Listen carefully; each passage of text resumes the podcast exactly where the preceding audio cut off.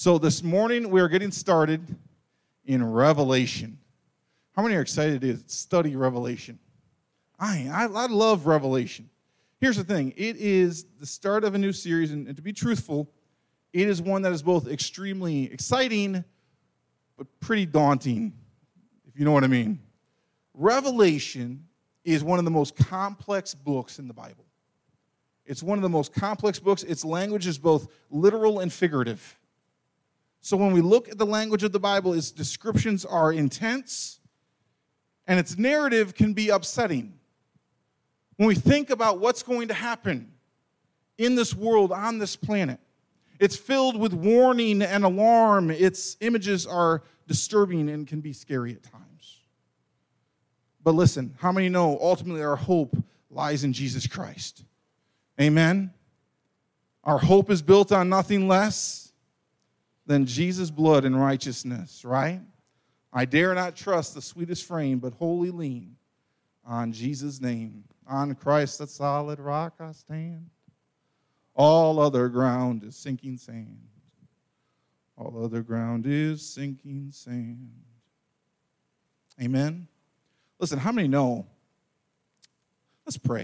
Is that a good idea? Let's pray before we get started. Man, Lord, I thank you so much for the opportunity to start this series, to share your word. Lord, I pray that as we go throughout this series, as, as we start just the foundations of the series today, Lord, that it would not be instill, uh, that there, there would not be any fear, but there would be hope. That in the middle of chaos, there wouldn't be any worry, but there would be trust. There would be faith. Lord, I thank you for what you have revealed to us in your word, the clues that you've given us, the signs that we're to look to. Lord, I pray that we would be aware. Lord, I pray that we would approach this series with faith and with wisdom. Lord, I pray that the words that come out of my mouth are not mine, but yours. Not my thoughts, but yours. I thank you for working in and through me to deliver these messages. I thank you for it. In your name we pray. Amen.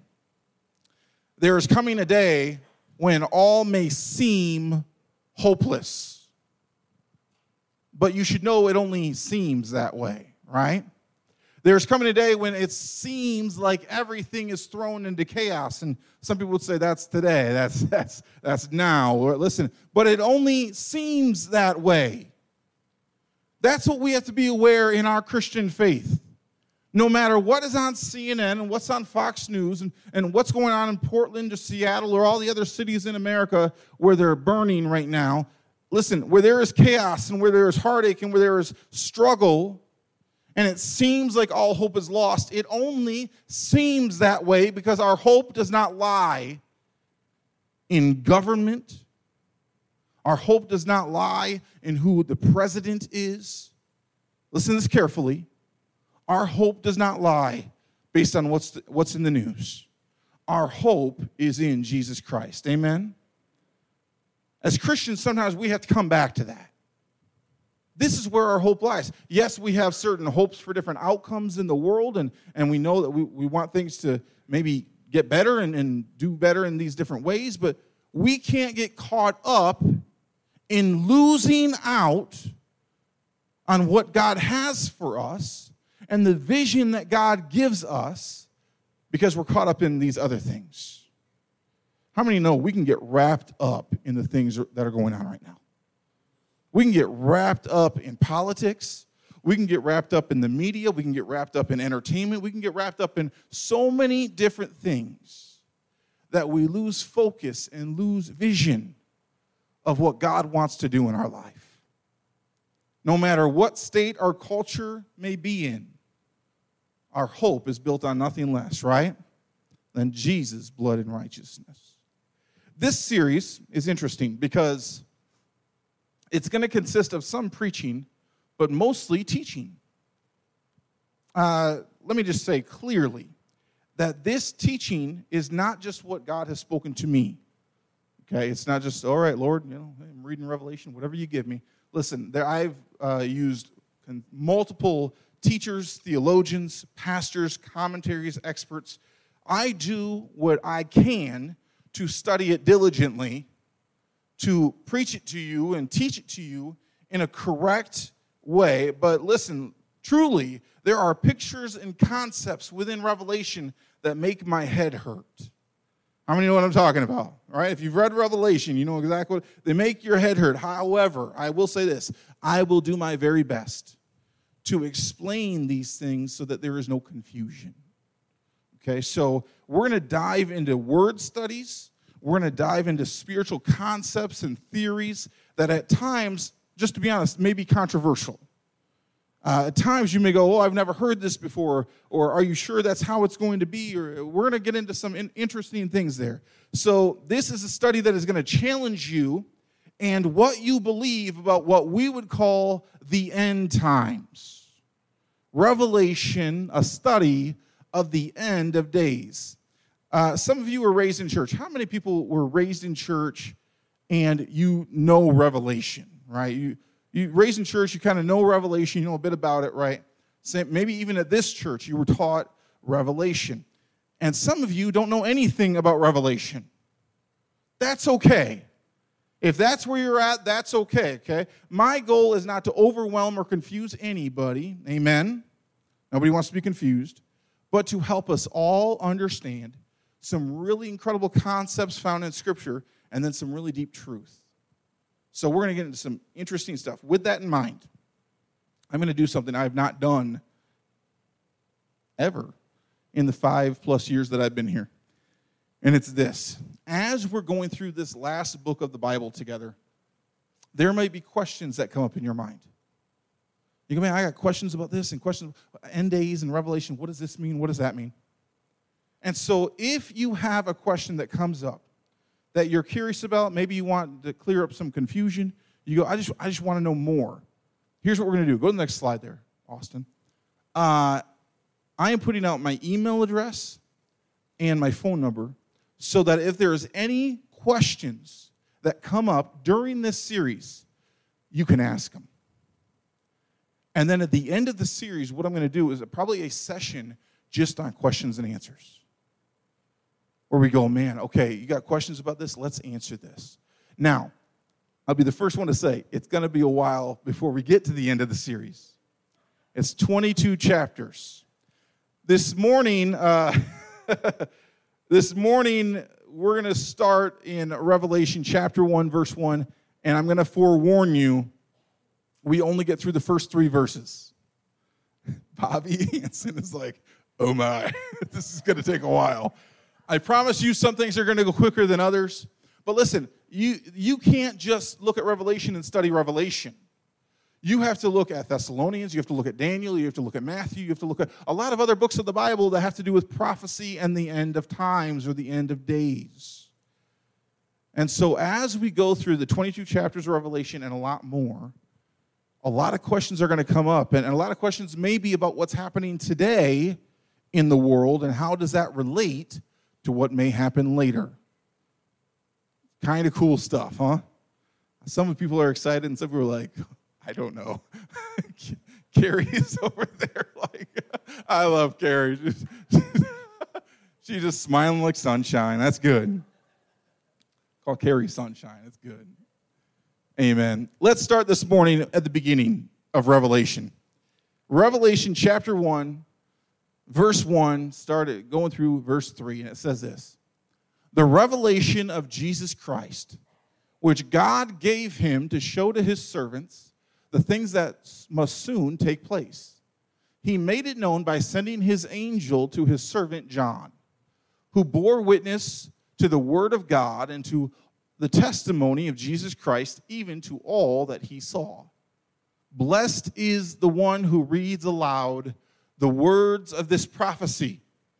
And blessed are those who hear and who keep what is written in it, for the time is near. Say, the time is near. We are going to begin by first looking at what the book of Revelation contains. So, this is the groundwork upon which we will build the rest of our study. We have to begin with foundation, right? Say foundation. How many know you can't build a house unless you have a foundation? At least not a very strong house. you know, uh, how many ever built like a little tree house when you were a kid? I did. I built it, well, we tried, you know, uh, failed multiple times. There's no foundation.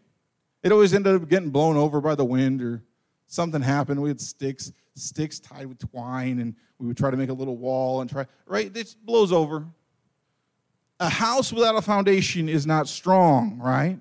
So we got to have a good foundation, and that's what we're going to get into. Much of what we go over today is just foundation for the rest. So the foundation of this book starts off in the first three verses, which are incredibly important. First is this Revelation is a revelation of Jesus Christ.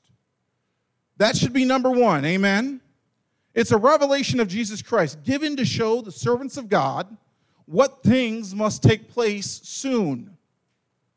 What's going to take place soon? So it's given by an angel to the Apostle John, also known as St. John, who is also called John the Revelator. I like that name. It sounds like the Terminator, but it's just not. It's John the Revelator. He is also, of course, the author of the Gospel of John, and he's one who walked alongside Jesus and did so faithfully. Amen. Uh, if you ever read the book of John, uh, in the book of John, John writes that he was Jesus' favorite disciple a lot of times. He's like, John is my beloved. And he looked at his favorite disciple and said, Take care of my mother, and things like John kind of puts himself out there as Jesus' closest friend, right? So here we have an introduction.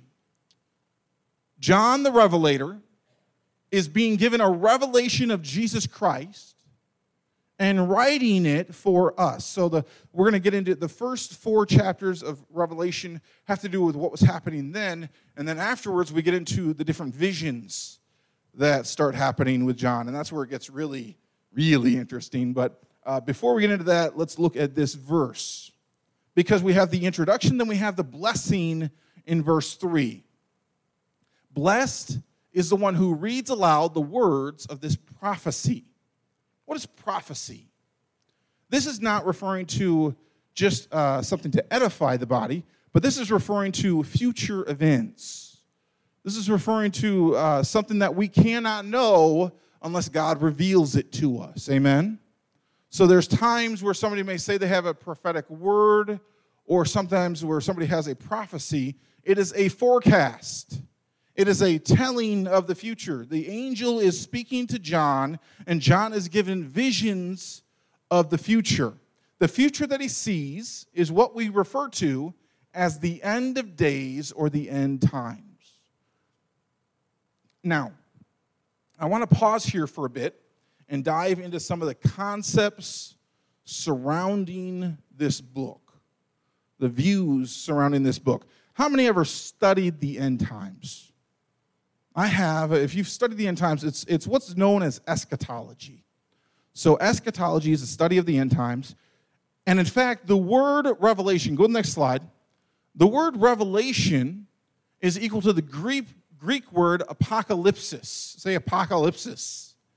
It's kind of a cool word. Uh, apocalypsis is where we get the word apocalypse. All right? It's a word that literally means to uncover or to reveal. So when we talk about revelation, it's uncovering God's plan, it's revealing to us what God has in store. Amen? It's pretty cool stuff. Uncover, reveal. How many know the word apocalypse can be kind of a scary word? I said, How many know the word apocalypse? And Caleb raised his hand because he knows the word. Good job. Uh, it's a good, yeah, that's good. How, what grade are you in, Caleb? Sixth grade, man apocalypse. That's awesome. How many apocalypse can be scary? How many ever you think about apocalypse, you think about how many how many ever seen movies? 2012, right? How many ever seen 2012? It's a horrible movie. Uh, it's it's horrible acting, great special effects. Everybody dies. Uh, really uplifting family film. Uh, no, I'm just that's sarcasm for those who are watching online. Uh, no, uh, uh, the, we think of these disaster films that depict the apocalypse, the end of days, the destruction of everything. And so when you think of apocalypse, that can be a scary word. It can, it can incite fear, it can incite paranoia. It can cause anxiety and nervousness, right? Because most people relate apocalypse to disaster or catastrophe. But the truth is, as we go through Revelation, listen to this, some of it is incredibly graphic and gruesome. Some of it gets into some really hardcore type things. Revelation is not a relaxing picture of rainbows and sunshine. How many enjoyed the storm last night? I did. I enjoy storms. I find them relaxing. Uh, sometimes if you're running through it, not so relaxing. But I got home and I was enjoying the storm. It was, it was just, it's relaxing to me. Revelation is not relaxing. It's not a relaxing picture. It's a picture of judgment. It's a picture of war. But how many know that in the end, it is a picture of the glorious return of our Lord Jesus Christ? That's what Revelation is about. It's what is leading up to the return and what happens during it. So, the second thing I want to establish through this study is this we're going to ha- naturally have questions about when is this going to take place? When is this going to happen? How many know that's a natural question? We see this, we go, man, okay, when is this going to happen? And the answer to it is found in chapter 1 and verse 1 and verse 3. When will they take place? It says this. Go back one slide. It says this And blessed are those who hear and who keep what is written, for the time is near. Say near. The time is near. Sometimes we see it says uh, will happen soon. Uh, the first verse says that soon must take place. How many know the words soon and near are relative terms? Right? Well, when are you going to get there? Soon. Well, how long is soon? I'm near. How near are you? I'll be there soon. We would have, we, uh, I'm not going to go into names or anything. We would, some, we would have people over. And we'd say, and we'd call them, say, when are you going to be here? Soon. Oh, okay. So are you near? We'll be there soon. And it was like half an hour later. How, how many, when I think of soon, I think of oh, two, three, four minutes, five minutes maybe, right? They said soon. I said, oh, okay. Half an hour later, food's cold. They said soon. I'm near. How, how close is near? Well, it depends on it depends on, on, on how far you're traveling, right? So if I'm traveling from New York to Los Angeles, if I get to Iowa, I'm near. I'm nearer than where I was, right? Right. But if I'm going from Iowa to Los Angeles and I'm in Spirit Lake, I'm nearer, but I'm not near. Get to Colorado? Near. Las Vegas? Near. Soon and near are relative terms. So, what may be soon and near in our vernacular and our understanding and concept of time might not be God's understanding and concept of time. So when we talk about soon and near, we believe that these things are going to take place. And some of the things that we talked about going into chapter 4 have already taken place. So there are things that have taken place and things that will take place, and we don't want to confuse the two. Soon and near. It's interesting. It's been 2,000 years since this was written, and we are still moving towards seeing Revelation come to pass. So, what does soon really mean, right? So, the word soon is actually a Greek word. It's tache. T A C H E I, tache. Some, some people may say take, tiche, Tache is how I pronounce it. It means this that when it happens, when all this happens, it's going to happen suddenly. When it happens, it's going to happen quickly. It's going to happen suddenly. But, but Pastor David, when? When is it going to happen? I want to know when. Do you want to know when? I'll tell you when. Soon. Go to the next slide. Go to the next slide. How many ever seen this? Repent, for the end is near. Gary, how many, have you ever see this sign? Gary, did you ever hold one of these signs? Did you ever hold one of these signs? No. I, it's interesting because back in the 80s and 90s, that was like a big thing. If you go to a if you go to a thing where you're uh, ministering to people in the at the fair on the sidewalk or something, there's always somebody standing around. John 3:16 on one side, right? And the end is near repent on the other.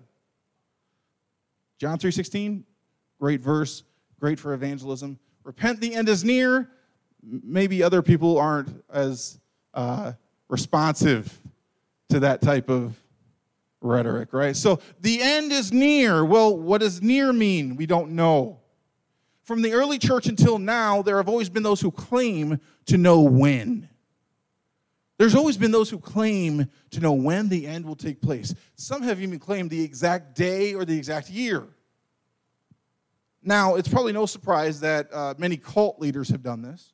Charles Taze Russell was one that did this. The Jehovah's Witnesses have done this. The Mormon church has done this. Uh, cults, of course, that have gotten into really strange things. But it might surprise you that there's some well known Christian leaders who have tried to give some sort of prediction as to when Christ will return. Well known Christian leaders that just, hey, they, they thought, yep, this is going to be the time. I still remember. How many remember Y2K? How many remember the predictions? Of Y2K. Everything's going to shut down. The electricity's going to go off everywhere. Your cars aren't going to work anymore. You better have gasoline stored up. You better have toilet paper. Nowadays, you really better have toilet paper, right?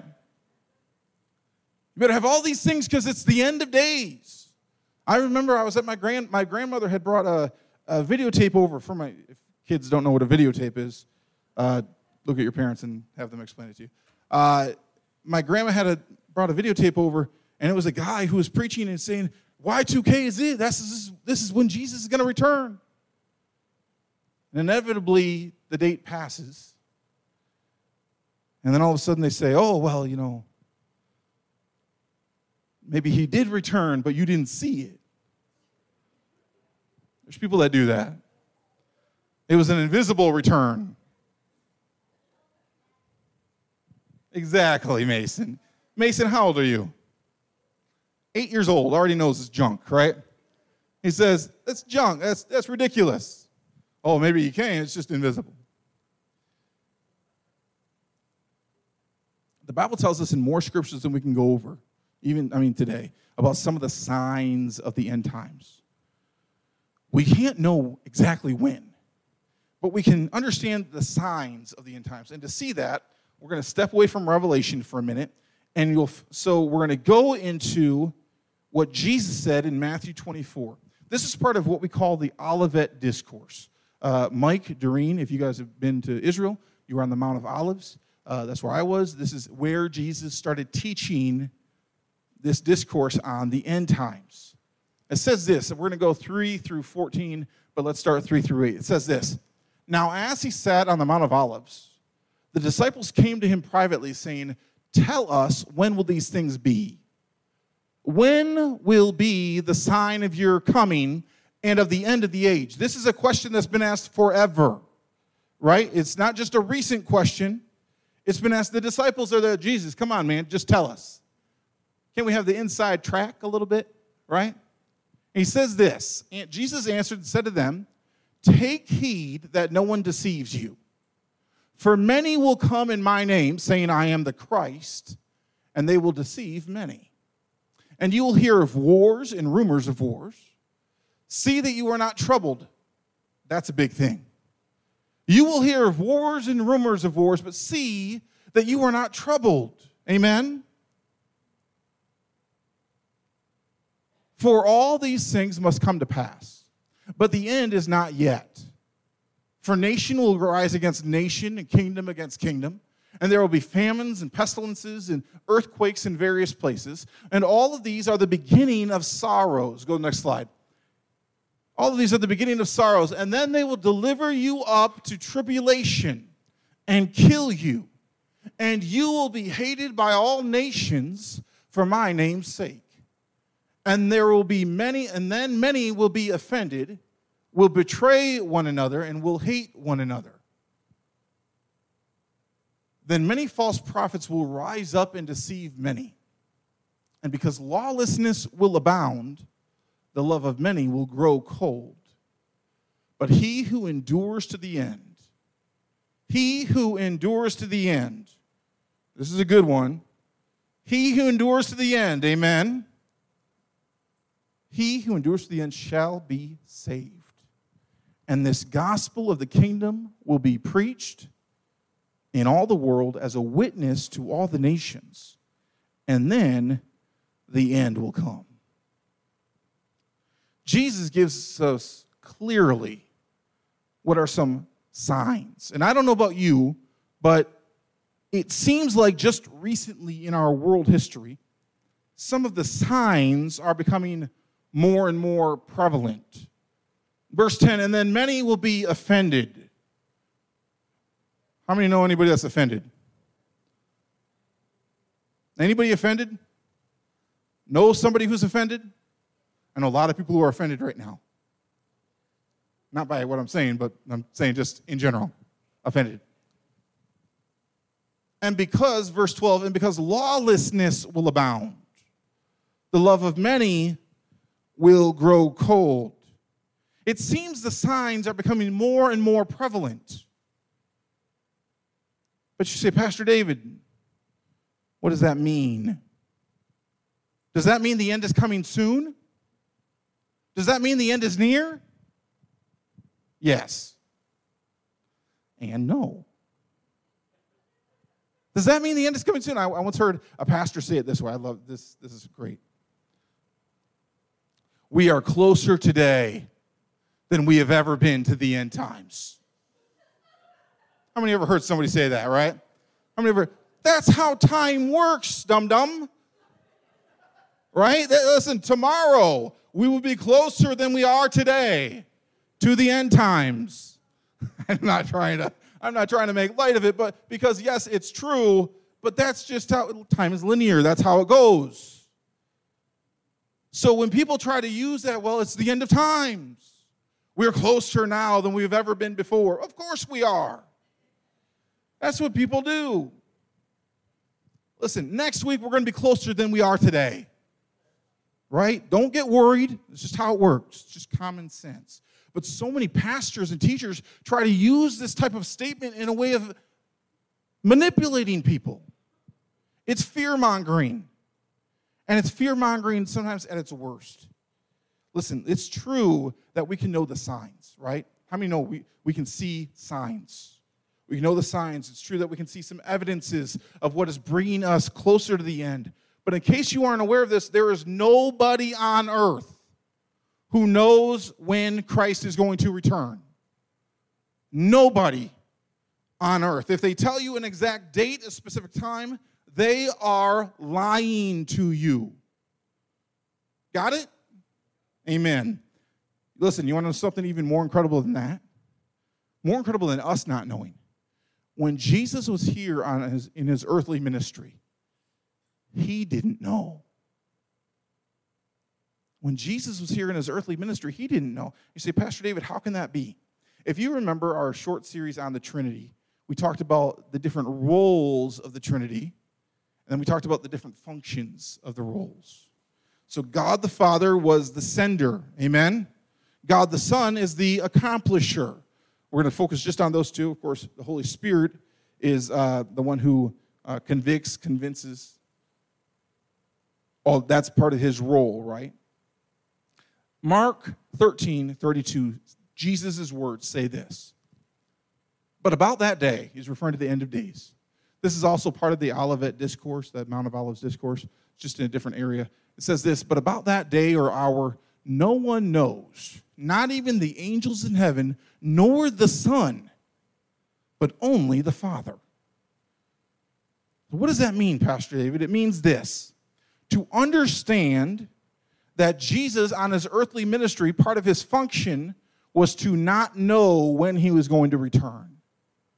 That's just part of his function. It did, not take away from his divinity, didn't take away from him being God, And as, as far as we're told, theologians say it was only during his earthly ministry that as soon as he ascended and was back in, you know, back with the big two, and now he's big three, that all that knowledge, omniscience is all still there. So now he would know. But in his earthly ministry, he didn't know.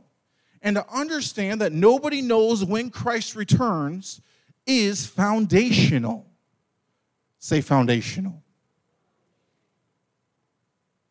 Another aspect of understanding the book of Revelation is understanding our approach to it. How do we view the book of Revelation? How many have a, a how many have a Bible with you? You got a Bible with you. I have a Bible on my iPad. You got a Bible with you. you got, yeah, you got a Bible with you, right, Caleb? Can I see it? Oh, perfect. Caleb, you didn't bring this, did you? That's all right. We left it here for you. It's good. How many know where the book of Revelation is? It's the way in the back. It's the last book of the Bible. It's the very last book of the Bible. If you study it, I want to encourage you, as we're going through this study, not just to study it on Sunday mornings with me, but to look at it yourself. Go home and look at it yourself. You say, Pastor David, some of this imagery I just I don't quite understand. We'll get there. It's interesting stuff. We're going to figure it out together. You can keep this here. But I'm sure you have one at home your parents give you, right? When we talk about the view of Revelation, the way some people look at Revelations, the way some people read Revelation, um, we have to take a step back and look at the history of the views of Revelation. So, David Guzik who's a great commentator, tells us there's four views. He's not the only one that tells us, there's multiple ones that tell us. But there's four main views, say main views. These main views have been traditionally held by people within the Christian church, and they are this. We have preterism, say preterism. There's some interesting words here. Historicism, say historicism. Idealism, say idealism. And futurism, Yes, futurism. What is the preterist? The preterist believes this Revelation dealt only with the church in John's day. In the preterist approach, Revelation doesn't predict anything. John simply described events of his current day. All of Revelation was fulfilled before 400 AD. Okay, so that's the preterist approach. So he puts them into a symbolic code. So John put these, put these things into symbolic code so that the government couldn't understand what they were saying to each other. That's the preterist approach. There are some who are full preterists and some who are partial preterists. Okay, if you've ever heard of a guy named R.C. Sproul or Hank Hanegraaff, also known as the Bible Answer Man, um, they would be considered partial preterists. Okay, not full, but partial. And then we get into historicism. Historicism says this that from the uh, Jesus ascending until now, events in history are unfolding along with Revelation. So the different things that are happening in Revelation the different images we see in Revelation, the Antichrist, the mark of the beast, all these types of things are happening throughout history. So they look at Nero, they looked at the Huns, they looked at all of history, and they go, okay, what does this have to do? What place does it have in Revelation? Now, the problem with this is there's a lot of guesswork. There's a lot of guesswork. In fact, this is interesting. I just found this out this last week. Um, I want to say it was Tuesday night. It might have been Monday night. I had a buddy of mine contact me from college. I hadn't talked to the guy in 18 years, 17, 18 years. Uh, good guy, he lives in Canada. And so we set up a Zoom meeting at 9 o'clock at night, and we did talk until like 1 in the morning. Just catching up, talking about ministry, talking about where God was, where God had us and what we were doing, and just it was really cool to connect with him again. And we start we were talking about um, he's more of the Reformed tradition. We were talking about preterism and R.C. Sproul, and we got into historicism, and we these are the conversations I have with friends. So this is like, uh, yeah, fun stuff. But it was interesting because he said this. How many know when JFK was shot? How many you were alive during that time? Uh, remember when JFK was shot? When President Kennedy was shot, uh, his father, my friend, his, his dad was the uh, pastor of a Foursquare church in Canada. And he was saying that at that time, when President Kennedy was shot, there was an entire belief that he was going to raise from the dead three days later, that he was the Antichrist. And so all of these people were waiting, holding their breath, waiting and watching because something about him being shot in the head and the Roman Catholic Church, the Antichrist, and all the different stuff that goes along with the imagery of historicism. So it's really interesting that they're all holding their breath. And I don't know, after three days, they all went, oh, okay. Like, I don't know.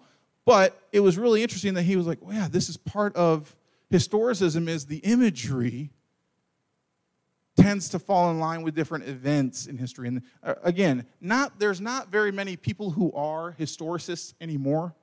Um, there's still some, but not too many. Um, in the back in the day, some of the some of the historicists include this. They included John Wycliffe, William Tyndale. These are some big names in faith. Uh, Martin Luther, John Calvin, John Wesley, Jonathan Edwards, George Whitefield, Charles Finney, C.H. Spurgeon, and Matthew Henry. They're all historicists. And here's what they believe this, this is interesting that Revelation is full of symbols that just describes events. Uh, third view is idealism. Idealism says that all of Revelation is of no historic value at all. It's however you interpret it. It is poetry. It's it's uh, the view of it is. It's all up to you. In fact, they believe that it's a cosmic struggle between good and evil, and that that's the picture that it shows. But that there's really, uh, it's all about your own personal meaning. The last one, futurism. Futurism, beginning with chapter 4, Revelation deals with the end times, the period directly preceding Jesus' return. So, in the futurist view, Revelation is a book that mainly describes the end times. First four chapters, not so much, but everything from that on is visions concerning the end times. People that hold this uh, view would be Dallas Theological Seminary, Moody, a guy named Tim LaHaye, if you know who that is, John, John Walvoord uh, was a big name in this movement. Now, in our study the next few months, I want to say this. And I say the next few months because it's going to take some time. I'm not going to draw it out just for the sake of drawing it out, but I want to make sure we get a complete grasp on what it is. And it's this we hold and look at the view of the futurist. We believe that it is a prediction, that it is a uh, foretelling of what is going to happen leading to the return of Christ that has not happened yet. Okay? Now, there's going to be some questions that come up.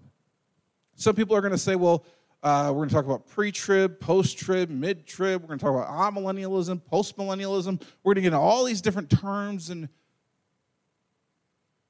it can be confusing. All of them fall within futurism. Okay? So remember, I said this is just foundational, this is the groundwork. So we're not even going to be getting into preterism. We might examine it a little bit just to kind of debunk it a bit. Uh, historicism is really no big deal. Um, idealism, again, one we're probably not going to look into because we don't see a whole lot of value in it. Futurism is mostly where we're going to stand and look at Revelation. It's the view that we hold as a body of believers. It's the view that I believe is the best way to study and interpret the book of Revelation, right? So, in reading various commentaries um, on these views, it's important to understand this despite our various views, there are some common threads within all of these different views on Revelation. Go next slide. There are some common threads. The first one is this all views believe that God is sovereign and in charge of all that occurs in history and its ultimate conclusion. So, preterism, historicism, idealism, futurism all believe, for the most part, not, not there are some who are full preterists who don't believe in the return of Christ, but we'll get into that too. Um, all views believe that God is sovereign, He's in charge of all that occurs. Go next slide.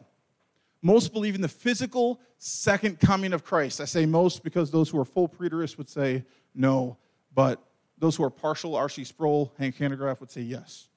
Go next one. All views believe in the resurrection from the dead. Amen? Amen. Next one. Fourth. All believe there will be a future judgment. Go next one.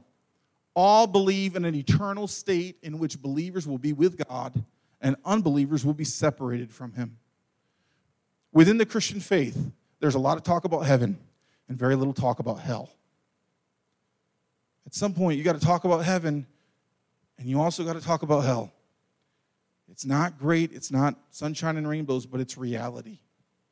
And it's worth getting into. The next, next one says this All agree on the importance of the study of prophecy and its edification for the body of Christ. Because that's what this is. Jenny, would you, you and the music team come on up?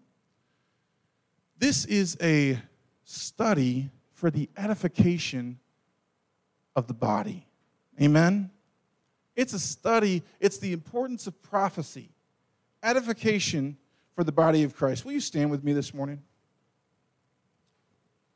This is the end. This is, uh, like I said, mostly teaching, not so much preaching, a little bit of that, but mostly teaching. And we're going to get into more of that, this going into the different chapters. But this is the foundation. It's what's been laid for us. We're, we're going to have an understanding of where we're going in this really incredible book called Revelation. Amen? Amen. This morning, uh, I didn't plan for this, but man, I really enjoyed our worship this morning. I really enjoyed our worship the last few Sundays. Bobby, you did an amazing job last week. Uh, thank you so much. We really just, you know, you enter in. And so this morning, before we leave, let's just take a little bit of time to enter in again. Amen. Let's worship Him.